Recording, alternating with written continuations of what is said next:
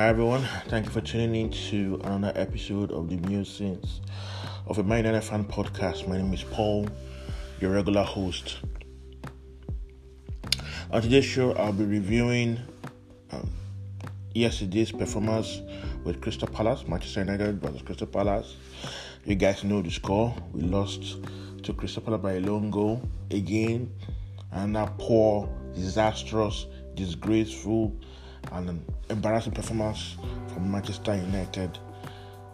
And there was not a lot riding on that game, but we, our place in Europe was assured. But where in Europe exactly is what really was at stake. And you'd expect that knowing that West Ham could topple us if we lost should have galvanized the team, you know, to at least get the result against Crystal Palace and secure our place in the Europa League because Europa League, yes, nobody really wants Europa League, but it's still a back door to the Champions League if you win it. And looking at this team and the level of work that has to be done on this team, getting back to the Champions League through the Europa League if we win is not a bad idea. And that is why it's important that we qualified for Europa League because it's an opportunity to win a trophy. At the same time, we can get a back door into the Champions League if we win the Europa League trophy. If for any event or any reason we fail to get into the top four next season. So these are the issues. Yet the level of performance by the players was abysmal. Poor performance again by Manchester United against Crystal Palace. I believe we've we've lost up to 13 matches, 12 or 13 matches this season, if I'm not mistaken. A very new low for Manchester United. How can Manchester United lose double figures in the season? It's never happened before. Even under Moyes, I don't think it happened. I don't think so. And it's shameful that Manchester United have lost six games. Their last six games away from home, Man United have lost. Six games back to back away from home, Man United failed to win any of them. That is that has not happened in a very long time. In fact, I think I can get the stats. Just a second. Please kindly bear with me. I have some stats here that I got from the BBC website, and I will just quickly read out some of these stats. According to what I saw on BBC website, um, Crystal Palace have ended a run of 13 consecutive home league matches without a win over Manchester United. With this, their first since a 3 0 victory in May 1991. This is the first time Crystal Palace is defeated Manchester United at um, I think Selhurst Park. That is the name of their stadium. This is the first time Crystal Palace is defeating Manchester United at Selhurst Park since 1991. I reckon many of you were not even born. Many of you listening to this podcast maybe were not born by then or were toddlers when this happened. Manchester United have lost six consecutive away league matches for the first time since March 1981. So it's been 40 years that Manchester United have lost six away games in a row. These are not the Fergie years, mind you. The Fergie years started in 1987, 88. That was when Fergie took over. I think 86 87 season when Fergie took over, or there, or something like that. Fergie took over and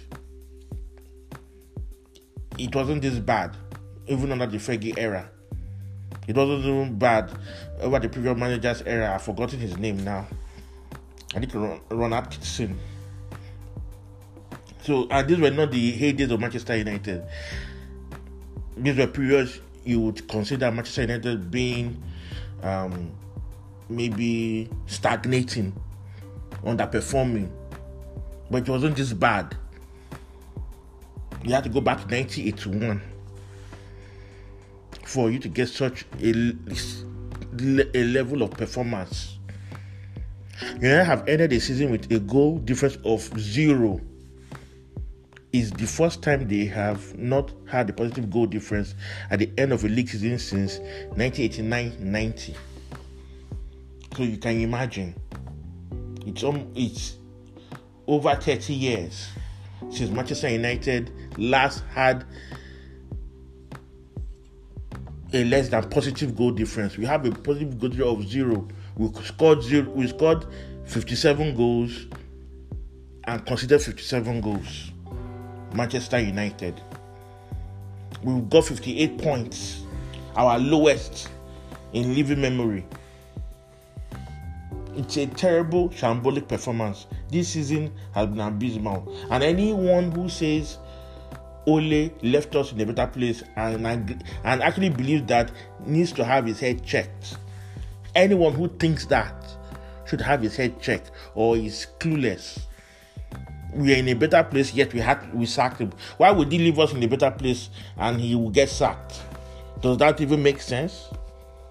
If you are leaving somebody in a better place, it's either it's because you are resigning or you've you've, you've lost steam or you've had a better offer or you have a new direction or a new calling on your life not being sacked or mutually agreeing to part ways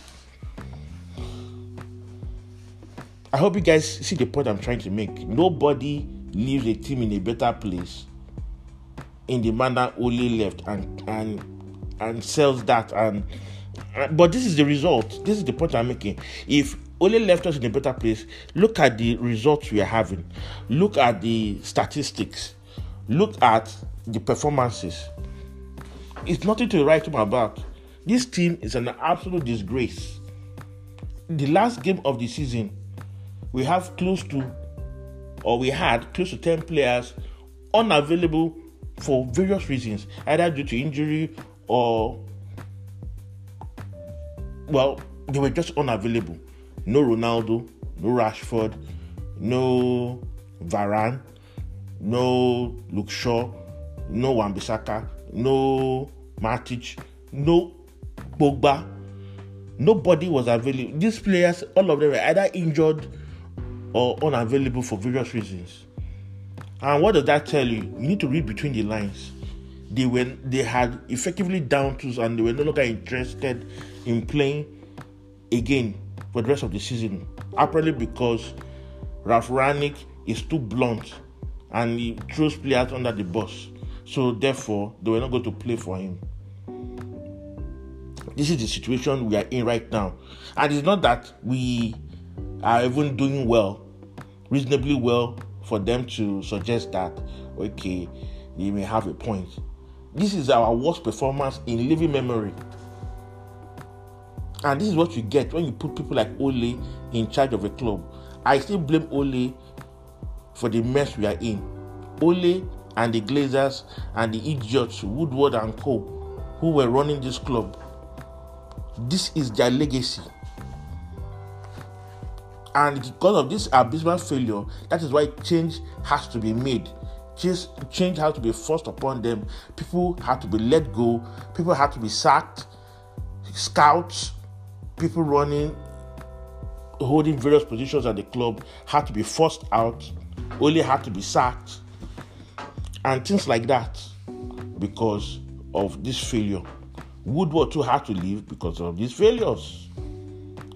If I uh, imagine if Man United were successful, winning trophies year in year out, Woodward and all the people who have been in who have been managing the club's affairs will still be in a job. Ole and Co, McKenna, Carrick, and all the other idiots will be in a they will still be here with us if the results were favorable or were much better if we were winning trophies or challenging for titles like um, Ole and Co would have us believe when we come in second and third in previous seasons, they will still be here with us. Now the pandemic is over, football has normalized and the chickens have come home to roost. The poor decision making over the years since Ferguson left has caught up with us, and we're at our lowest ebb. Anything lower than this, and we'll be battling relegation. There's no two ways about it. Normally, 40 points is enough to get you safety. We only got 58. 18 points. That means we had six more defeats. I mean, six more victories to stave off relegation. That is what it comes down to. How we are in the Europa League is because West Ham was focused on European football and they couldn't just, you know, they couldn't get over the line at the most crucial of moments. And they don't have the squad depth and perhaps the quality to push on for a Europa League place and actually win the Europa League. They didn't have it. That is the reason why West Ham failed at last hurdle, but they had a much better season than Manchester United. They progressed to the quarterfinals, I believe, of the FA Cup. They knocked down Man United out of the Carabao Cup. They got to the semi-final of the Europa League, and you know, they were just a victory or one match away from actually getting sixth position, which is not bad for a team like West Ham. Man United, with all the promise of the beginning of the season, could not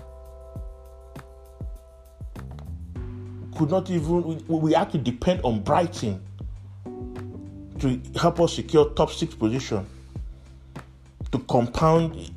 In fact yesterday I only watched the first half of the Man United game because I got pissed off at the way we cons- we considered that goal from Wilfried Zaha again, and on the first error, stupid pass by Bruno, under no pressure, pass back to the opposition, and Dalot and Lindelof just allowed Zaha to cut in easily and place his shot. So sloppy of a goal. We Ten Hag watching. We didn't create much chances. We only had only about three good chances to score, and we didn't take any of them. Generally, we we did not threaten Crystal Palace. When your goalkeeper is winning man of the match, it just tells you how poor the outfield players were and that brings to uh, brings to the fore this stupid argument we often see on Twitter about people wanting De Gea to be sold for a, a ball playing defender. I mean, ball playing goalkeeper. And it just shows that the least of our problems is the goalkeeping position. Fix the outfield positions first. Then you worry about your goalkeeper, your goalkeeper's distribution or ability to play with his feet or sweeping. But the very basics this squad cannot do. Bruno cannot keep it simple. McTominay and Fred do not go with the runners, cannot pick the runners, can't defend, cannot bust the midfield, cannot pass accurately. We have a slow defender in Harry Maguire. We cannot play a high line. Lindelof, lightweight, good ball playing, but he's not an imposing figure. He does not tackle, he does not, he's not energetic. Dalot and Telles, fullbacks who will not go forward much, who will not overlap as I went you and hit accurate crosses. Then we have a striker who is not in his prime, who is more who spends most of his time with the doctors rather than on the pitch. Cavani, that is, wingers that are young and average at best. These are the issues. A poor performance from Manchester United all round. Very poor, abysmal performance. So I we, we were saved by Brighton and Manchester City yesterday. Manchester City were almost capitulating. But they were a good team, and so they were able in five minutes to turn the game around. Otherwise, we will be staring the quadruple in the face. Liverpool winning the quadruple and Brighton losing to West Ham, thereby us, excuse me, ending up in the Conference League. That's what would have happened to Manchester United yesterday.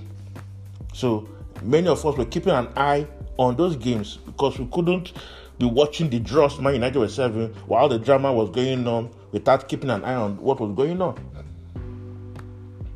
So that is the situation Man United are. Our season has been terrible, disastrous, yet it could have been compounded yesterday. Our misery and pain could have been compounded had it been that Liverpool had won the league yesterday and Brighton had not defeated West Ham yesterday.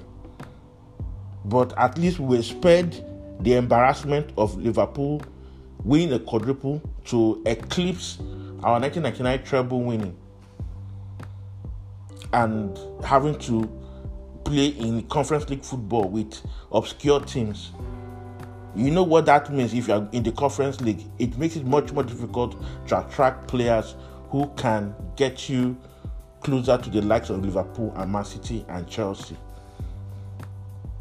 That is the situation we are in right now. Now that we're in the Europa League, it's an opportunity. It's got to be difficult, but it's an opportunity for us to win a trophy and get back to Champions League if for any reason we are unable to get top four. That is the incentive.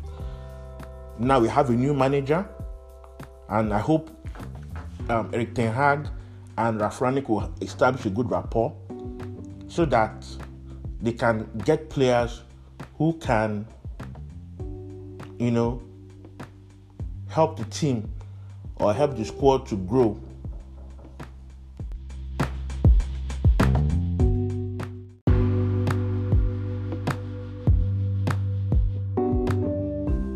And not only help the squad grow, but to improve the quality and the strength of this uh, I mean of the squad really because really this Man United team I'm afraid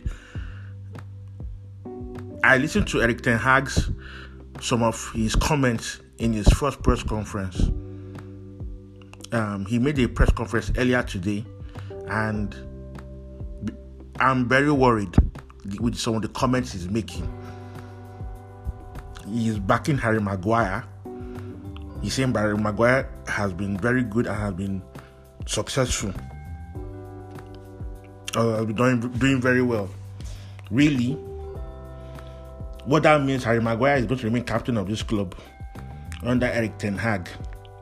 That is a red flag. Excuse me.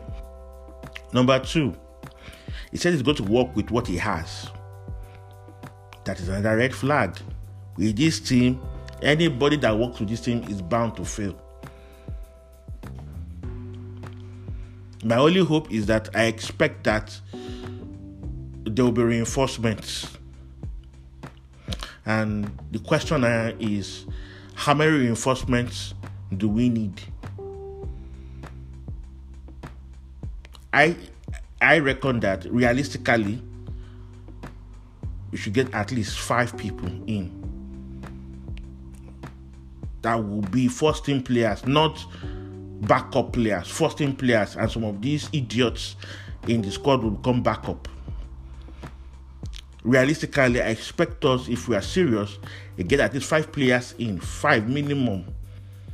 If we it was possible to get up to ten players, I would suggest that. But we know that this club does not have a track record of even getting the simple deals done. We drag and drag and drag and drag. Hopefully, with this new regime, with this new era, things will be different. Deals will be done quickly and smoothly. Yes, we are not in Champions League, so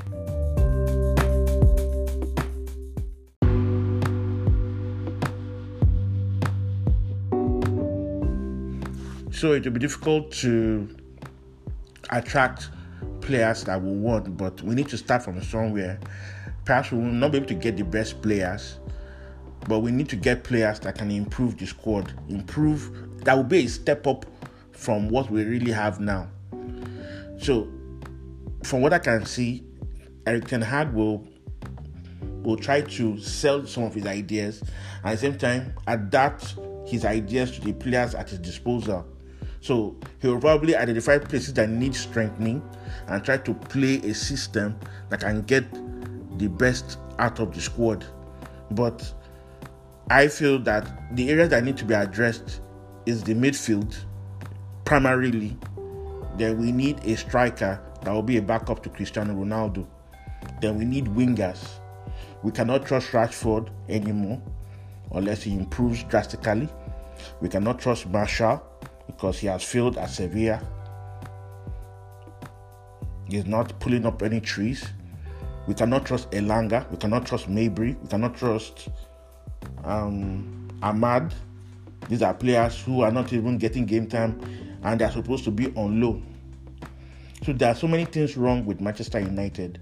And the sooner we get this sorted, the better for Man United. Our midfield and attack needs to be sorted. Our fullbacks need to be sorted. It's very important. The central defense, we have lightweight people there, but I feel that those ones can, if we don't strengthen them immediately, we can do that in the future. But places that need urgent attention, our fullbacks. We have poor fullbacks. Of all the fullbacks we have, probably Luke Shaw is the best out of all of them and he's injury prone. So we are stuck with Alex Telles, who does not get forward as often as he should, whose quality of crossing is suspect, same as Dalot. Dalot is better going forward than defensively, yet he's not even he's not been doing that well of late. The fullback positions is a big problem for Manchester United. The midfield is the biggest problem of Manchester United. We need midfielders who can hold on to the ball, pick a pass, create chances. That's what we need. And do the basics defensively and offensively. Then we need a striker. Then we need wingers. You can imagine the volume of changes, reinforcements we need. Are we going to get all of them? Time will tell. So that is my take on this situation. I need to stop here. Um, it's a sad um, it's a sad situation for Manchester United, but I'm glad the season is over and that we can move on. And the Erik Ten Hag era has begun. Hopefully, he will succeed. But there are already red flags already going by the comments he has been making. Perhaps I will do a podcast evaluating some of his comments and state why I am worried. That's what I think I should do. In any case, I wish him the best of luck now that he's here and hopefully work with Ralf Rangnick in identifying key players to strengthen the team. We'll begin to close the gap between us and Liverpool and Manchester City. So thank you all for listening. I appreciate you all for taking our time to listen to this podcast.